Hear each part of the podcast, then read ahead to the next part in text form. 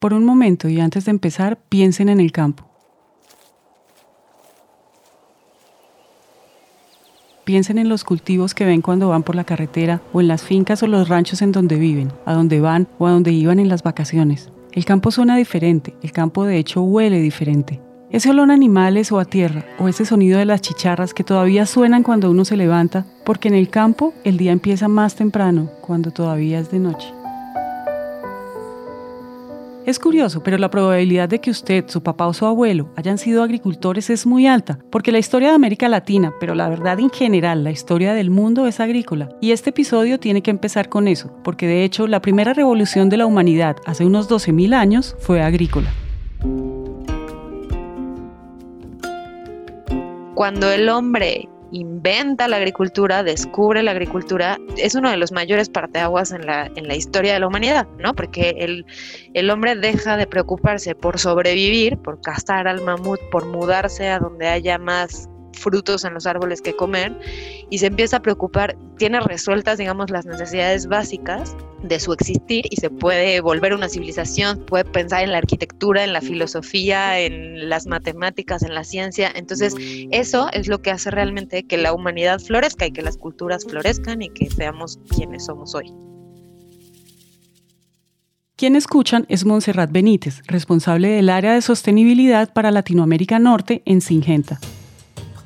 Esto les podría sonar raro, pero la agricultura es un invento de la humanidad. Antes de nosotros no había cultivos. Gracias a los cultivos se aumentó el alimento disponible y alrededor de los cultivos comenzamos a asentarnos en pequeñas poblaciones y después no tan pequeñas y así sucesivamente.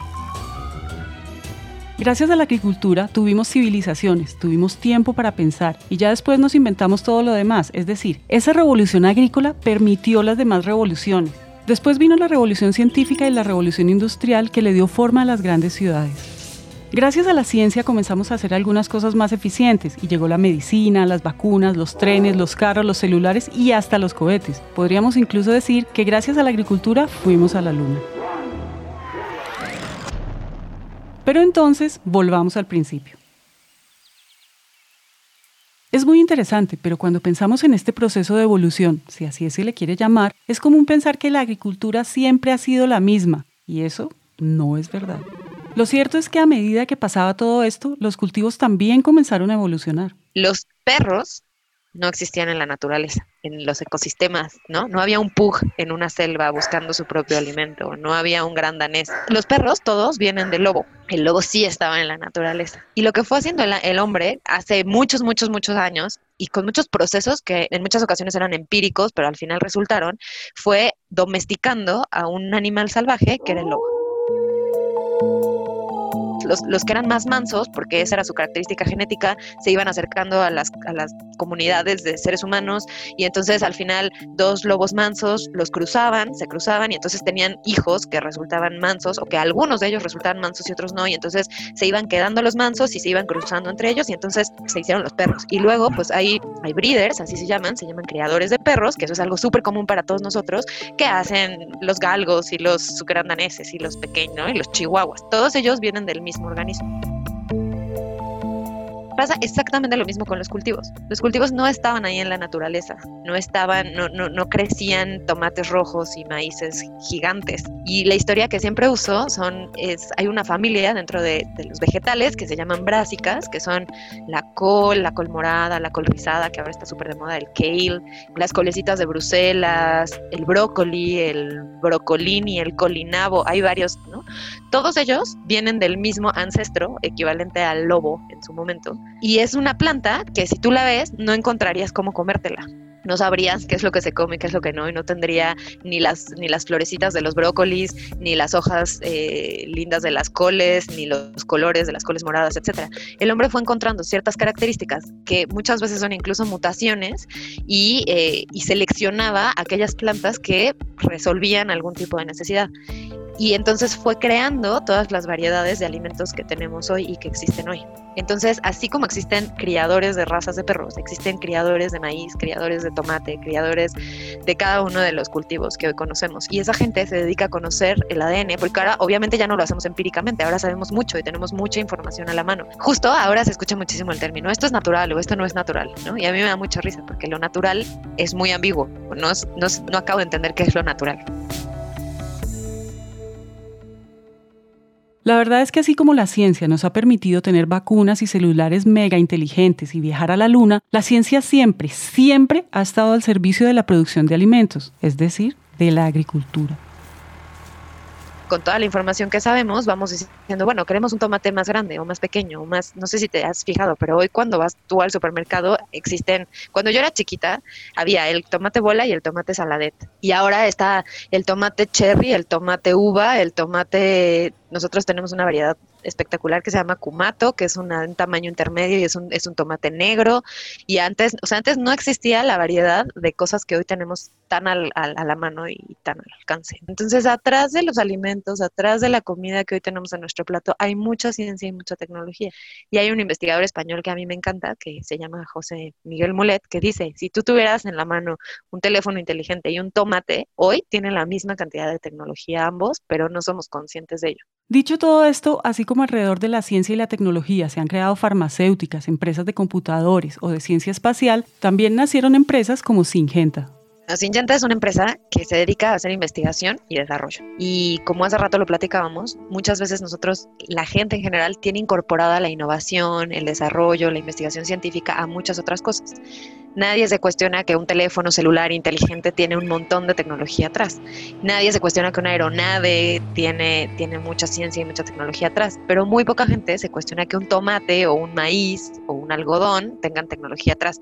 Y así como en otras áreas existe toda una innovación, desarrollo, científicos expertos en el agro también y en la producción de alimentos también. Entonces, básicamente, nosotros lo que tenemos son a los mejores científicos de plantas, se llama incluso así, es una disciplina que se llama científicos de plantas, químicos, biólogos, agrónomos, toxicólogos, un montón de especialidades científicas que se dedican a resolver los problemas que tiene un agricultor al producir alimentos o cualquier otro cultivo en campo. Y a mí me gusta explicarlo lo más fácil que puedo. Así como los humanos se enferman y los animales se enferman, las plantas son seres vivos y se enferman. Nosotros nos da un dolor de cabeza, tomamos algo para quitarnos el dolor de cabeza. Él es Guillermo Carvajal, responsable de sostenibilidad para Brasil y Latinoamérica en Syngenta. Lo mismo le pasa a las plantas, le da un hongo, lo ataca un insecto o lo ataca una plaga y necesita tener un control. Las enfermedades, los virus, podemos como comentar que los virus también atacan a las, a las plantas. Y él es Carlos Torres, responsable de Syngenta para Centroamérica. Tenemos eh, problemas del suelo también. La misma falta de nutrientes que hay en diferentes tipos del suelo. Y Syngenta es el proveedor de esa tecnología para eso. Por eso nosotros decimos que a través de esas, de esas herramientas es que las plantas logran desarrollar todo su potencial y poder desarrollar toda la productividad posible para el productor, que es quien utiliza esa tecnología. Y así asegurar que lo, lo que produzca el agricultor sea de, de buena calidad, rinda lo más que puede rendir, es decir, que el agricultor produzca más en la misma superficie de tierra y además que lo que produzca sea sano para, para nosotros que lo consumimos. La agricultura no es estática, la agricultura está en constante movimiento, en constante mutación, como nosotros, somos, somos seres vivos y para eso Syngenta, Eh, de nuevo, al ser una compañía de investigación y desarrollo, está todo el tiempo, todos los años, invierte, por eso invierte más del diez por ciento de sus ventas, que es una cantidad cercana a los uno punto cuatro billones de dólares en investigación y desarrollo, para llegar a tener soluciones. Eso lo hace una compañía que desarrolla, que hace investigación y desarrolla soluciones. Una parte importante de nuestros eh, colaboradores están enfocados en generar esas, esas nuevas ideas, ¿no? Están trabajando en, en nuestros centros de investigación. Y nosotros tenemos científicos que son incluso especialistas, o sea, por ejemplo, especialistas en maíz solamente y no saben nada de otro cultivo más que de maíz porque son tan específicos que es lo equivalente a que tuvieras a un, a un veterinario que es especialista en pollitos o en caballos o en elefantes. Entonces es el mismo. ¿Cómo te resumo esto? Antes, hace unos diez o quince años, un agricultor necesitaba, y voy a poner un ejemplo, necesitaba quince kilos de ingrediente activo para controlar un hongo que estaba en su campo, quince kilos por hectárea. Hoy tenemos productos que necesitan quince gramos por hectárea. Son tan eficaces y tan buenos con su, con su target que necesitan cantidades muy pequeñitas para poder resolver el problema eh, al que se enfrenta el cultivo. Hoy también decirte que Syngenta está incursionando en todo lo que es la agricultura digital, ¿no? Se están usando drones, se están usando satélites, se están este, utilizando algoritmos, por ejemplo, detectar de una manera más precisa cuándo se va a presentar la enfermedad. O, por ejemplo, imagínate que desde un satélite te digan, ¿sabes qué? Esta parte de la huerta de aguacate ya está lista para la cosecha la próxima semana, pero esta parte todavía no. Entonces, todo lo que es tecnología es, son cosas que solucionan un problema actual, que Syngenta siempre está en la búsqueda de cómo solucionarlo de una manera más eficiente. En, en nuestro léxico nosotros decimos que Syngenta es una empresa de tecnología. Es, es una empresa que invierte mucho en resolver los problemas de los agricultores. Y esas respuestas son esos cambios tecnológicos, ¿no?, que nosotros mencionamos. Como acaban de escuchar, Syngenta es una empresa de tecnología aplicada a la agricultura y eso tiene muchas aristas. Y ahora, para que terminen de entender las dimensiones y la relevancia de la compañía, es muy importante mencionar que Syngenta es una empresa global. Mira, hoy Syngenta opera en más de noventa países, somos más de veintiocho mil personas, distribuidas en más de noventa países. Tenemos sede en Suiza y tenemos una historia muy larga de muchas compañías que se han fusionado y que en dos mil decidieron hacer una empresa específicamente dedicada al agro, con especialistas dedicados cien por ciento a las plantas. Entendiendo todo esto, es importante decir dos cosas. La primera es que esas revoluciones que mencionamos hace un rato, que han sido muy importantes para mejorar nuestra calidad de vida, también han aumentado considerablemente la población mundial. Para darles una idea, desde la revolución científica, la cantidad de personas que habitan este planeta se ha multiplicado por catorce, y al mismo tiempo, la demanda de alimentos ha crecido un montón. Y esto nos lleva a lo segundo, y es que no podemos olvidar que la agricultura también tiene un impacto ambiental importante. Y a mí me gusta hablarlo muy directo y muy claro, y así lo hablamos siempre en Syngenta. La agricultura es una de las actividades humanas que más impacto tienen en el medio ambiente.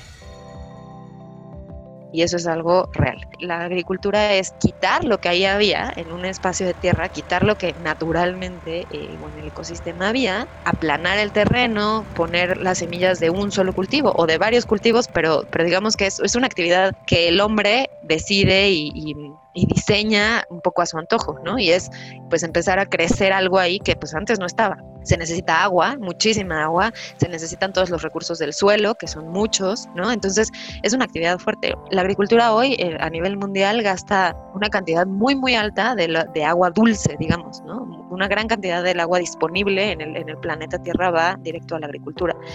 Necesita un espacio de tierra específico y esa tierra, otra vez, al no cuidarla adecuadamente, se va erosionando, se pierde y es un recurso muy importante en términos de ambientales, ¿no? Entonces, es, es una ambivalencia, es decir, bueno, es la actividad humana más importante que da pie a todo lo demás y, y eso es algo que a mí también me gusta mucho decir, pero tú en un día necesitas a veces, en tu vida necesitas a veces a un abogado, muchas veces a un ingeniero, muchas veces a un doctor, pero un agricultor lo necesitas tres veces al día y, es, y, y, y gracias a que tienes comida podemos hacer un montón de cosas, ¿no? Entonces, eh, pues es, es una actividad muy importante. Ahora sí, llegamos a un punto en el decir, bueno, ¿cómo podemos hacer mejor agricultura? Porque la situación viene así. Hoy en el mundo somos siete mil millones de habitantes y las predicciones son que para dos mil cincuenta vamos a ser más de nueve mil millones. Cada año le van subiendo un poquito más. Y la razón de esa, de eso es la tecnología y la ciencia, porque hoy la, el promedio de vida de un humano está arriba de los ochenta años, cuando antes estaba en los treinta, ¿no? Y luego fue subiendo poco a poco. ¿Por qué? Porque hoy vivimos más. Porque tenemos mejor ciencia que diagnostica mejor enfermedades, porque conocemos más enfermedades y entonces tenemos posibilidad de curarlas eh, a tiempo, porque tenemos vacunas que han, ¿no? que han evitado, y espero que la vacuna que viene evite mayores catástrofes, eh, ¿no? Porque hemos incorporado muchas cosas que han permitido que el hombre viva cada vez más y eso se espera que siga creciendo. Y otro punto muy importante que nunca se discute es porque los alimentos cada vez son más seguros. Y cada vez se muere menos gente de una intoxicación alimentaria, que eso era muy común y es, y es algo que sucede todavía, ¿no? Una bacteria súper fuerte que viene en las lechugas y te puedes, te puedes morir de, de una diarrea, de Escherichia coli, de un montón de cosas. Y cada vez tenemos un mejor sistema alimentario, contrario a lo que a lo que muchos creen. Entonces, todos esos argumentos hacen que pues hoy seamos más y que vamos a ser muchos más. Entonces, el reto viene a decir, bueno, ¿y qué va a pasar con esos nueve mil millones de habitantes? Tenemos que producir más alimentos, pero no solo tenemos que producir muchos más alimentos, sino que tenemos que hacerlo en la misma superficie agrícola, porque ya hoy no podemos seguir creciendo esa superficie agrícola. Hoy ya llegamos al límite y hoy crecer esa superficie agrícola significa talar montes, desmontar selvas, o sea, hay una cosa que, que ya no, ya no tenemos más espacio.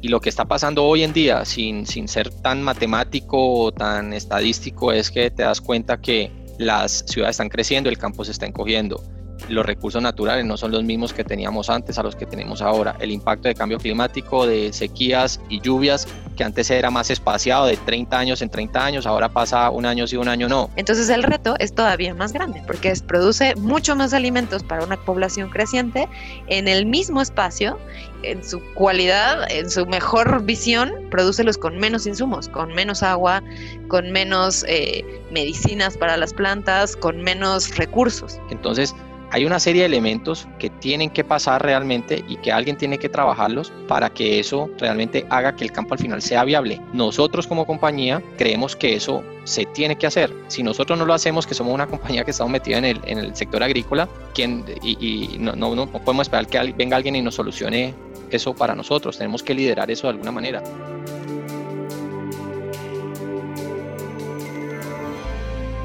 Esto no lo decimos para que se pongan a llorar ni para que crean que el mundo se va a acabar, sino para que entiendan que tenemos un reto colectivo enorme. Y aquí me gustaría preguntarles, ¿cuál es el rol de una empresa como Syngenta?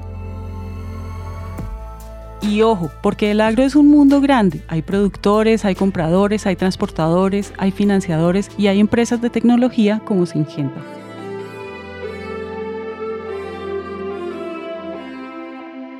Pues lo primero es entender que todos necesitamos que el agro siga siendo viable. Y cuando digo todos, son todos. Los agricultores necesitan vivir y además vivir bien. Las empresas como Syngenta necesitan seguir vendiendo y nosotros necesitamos seguir alimentándonos. Y aquí nos toca introducir un término que seguro han escuchado y es sostenibilidad. Mira, cuando yo entré a Syngenta, eh, como les dije que entré viendo el tema de responsabilidad social, al entrar me di cuenta que en la cabeza de gran parte de la organización no estaba la palabra responsabilidad social, sino la palabra filantropía.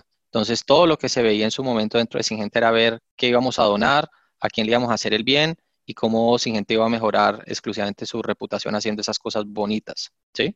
Cuando empezamos a, cuando, cuando empecé a trabajar el tema de, de responsabilidad social era, vamos a tratar de hacer esas cosas bonitas, pero que también le contribuyan a los objetivos de negocio de la compañía. Entonces, empezamos a darnos cuenta que las dos cosas podían jugar en conjunto. Entonces empezamos a ver que además de hacer cosas bonitas, la compañía y el negocio se podía también beneficiar.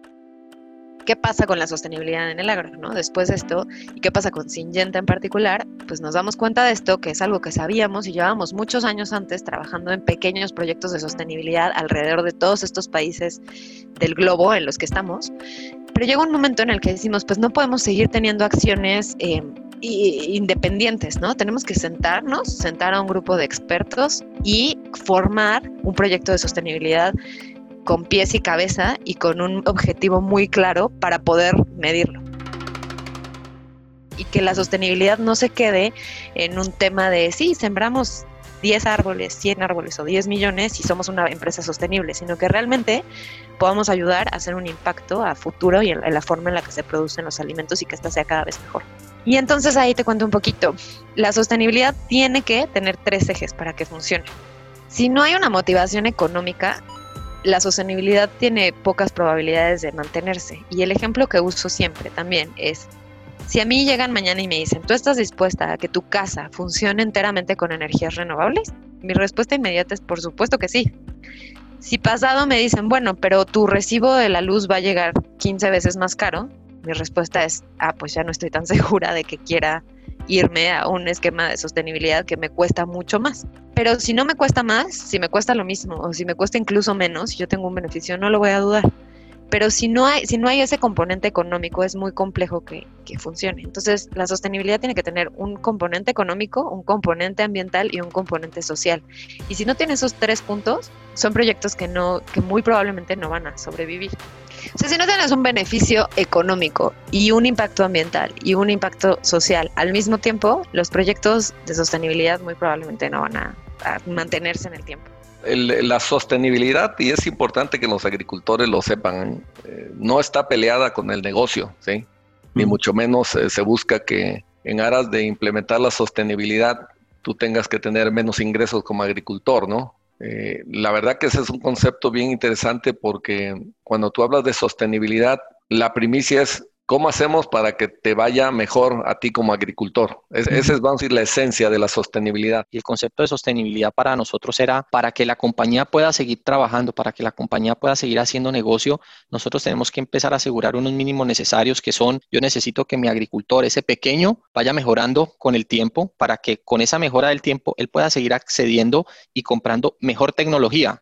Entonces, él va a tener mejor capacidad adquisitiva, va a tener mejor productividad, va a poder comprar más y más tecnología. Se vuelve un cliente más interesante para nosotros, por ende, ahí Syngenta estaría no solamente beneficiando a ese agricultor, sino también garantizando a futuro su base de clientes. Otro tema que empezamos a trabajar era: yo no puedo trabajar con agricultores que yo veo que están destruyendo su suelo o que están destruyendo la naturaleza alrededor, porque al final estaría casi que validando que ese agricultor en el muy corto plazo vaya a dejar de ser mi cliente porque no va a tener las condiciones para producir.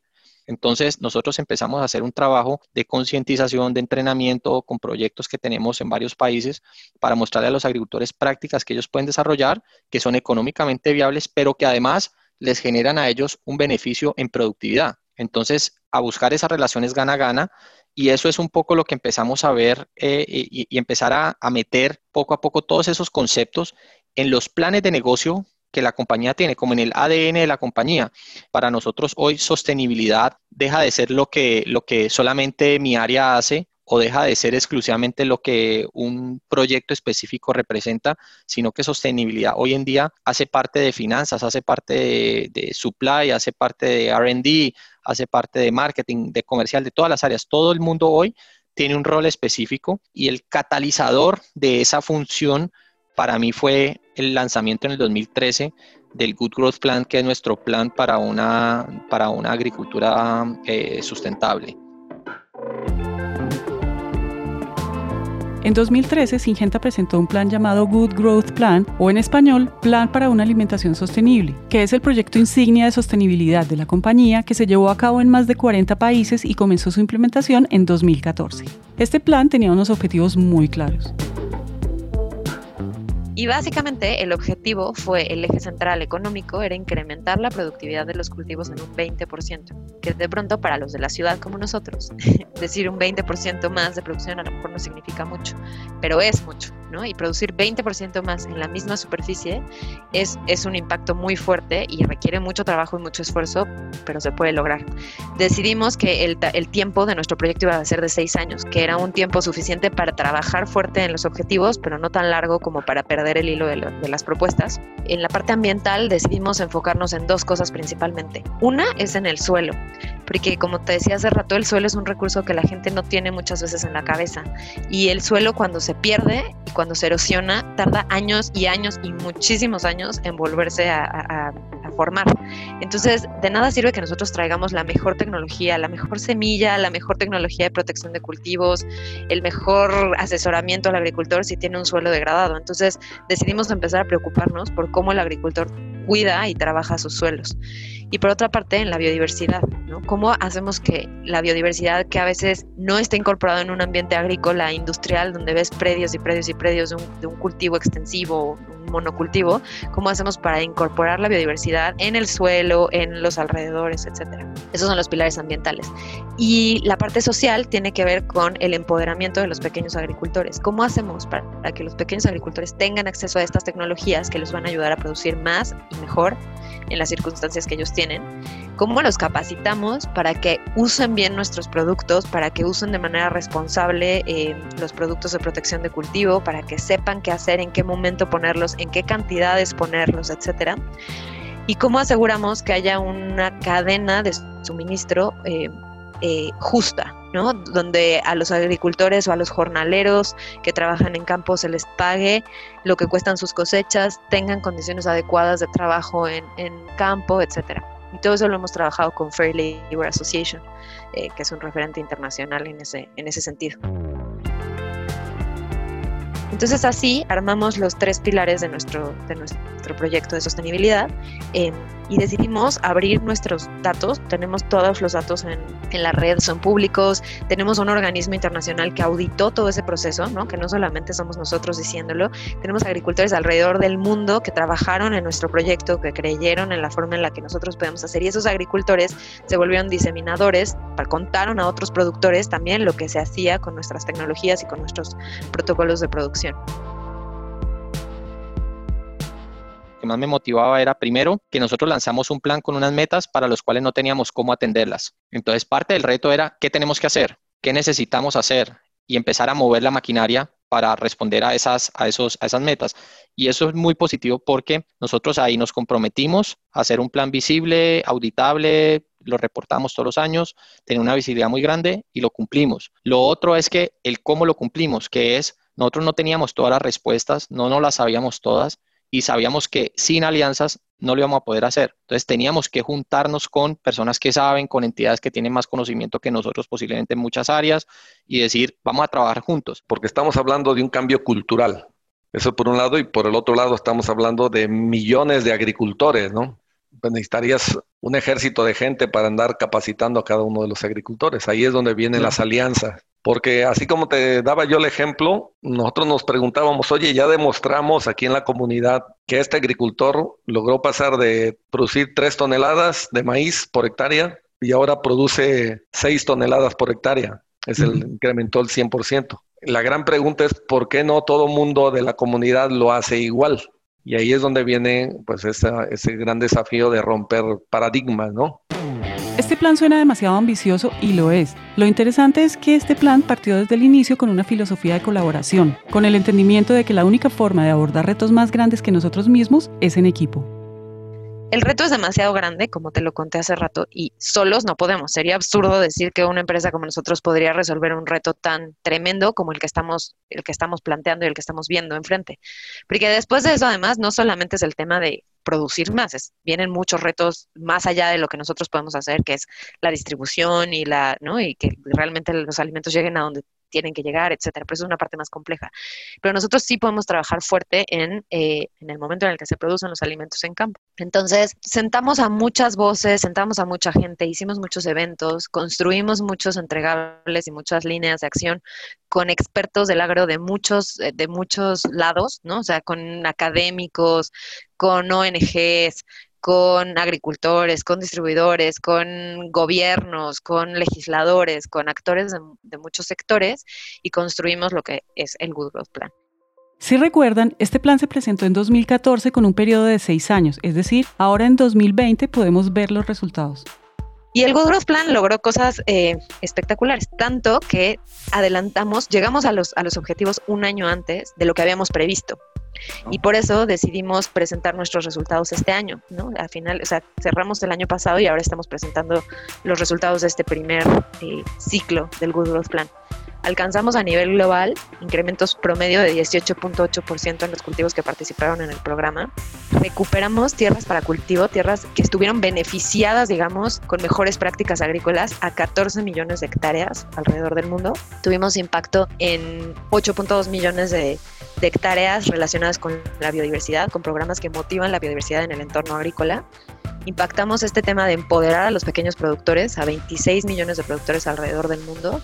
Tuvimos cuarenta y dos millones de pequeños agricultores capacitados en uso seguro de nuestras tecnologías y alcanzamos el noventa y nueve por ciento del total de nuestros campos de producción de semillas, incluidos en los programas de eh, Fair Labor, o trabajo justo que te contaba. ¿Y cómo se traduce eso? Eso es a nivel global, ¿no? Pero también te puedo contar lo que se logró directamente en estos países del norte de Latinoamérica que lidero. Eh, incrementamos la eficiencia de los cultivos en un dieciocho punto ocho por ciento. Tuvimos un impacto en biodiversidad de trescientas noventa y cuatro mil hectáreas. Impactamos en términos de suelo y biodiversidad de suelo y recuperación de tierras de cultivos a tres millones ciento veintisiete mil hectáreas en, en el territorio. Tocamos a dos millones cuatrocientos mil agricultores para empoderarlos para hacer esta, uso uso de estas tecnologías. Capacitamos a dos millones doscientos mil agricultores en, en los países andinos, Centroamérica y Caribe y México, y el cien por ciento de nuestras plantas eh, productoras y nuestra cadena está eh, alineada a los, a los proyectos de Fair Labor Association. Estos números nos llenan de emoción y de orgullo, pero la pregunta es ¿cómo lo hicimos? Pero sobre todo, ¿qué es lo que viene? Por eso en este podcast les vamos a contar a detalle algunos de los proyectos detrás del segundo capítulo del Plan para una Alimentación Sostenible de Syngenta en Latinoamérica. Vamos a conocer las personas involucradas y vamos a entender su relevancia. A lo largo de este podcast vamos a compartir con ustedes aprendizajes de años de trabajo. Vamos a compartirles nuestra visión de una agricultura donde quepamos todos, de las voces de las personas que protagonizan ese cambio. Y les vamos a contar qué se viene para los próximos años. En el próximo episodio... Esto a mí no me... retribuye económicamente en nada, pero me retribuye más como si me pagaran millones, porque sé que hago un aporte al medio ambiente y sobre todo a la polinización, a salvar estos animalitos que son tan importantes para la vida del ser humano, digámoslo así, porque eso es una realidad. En el próximo episodio vamos a hablar de polinizadores.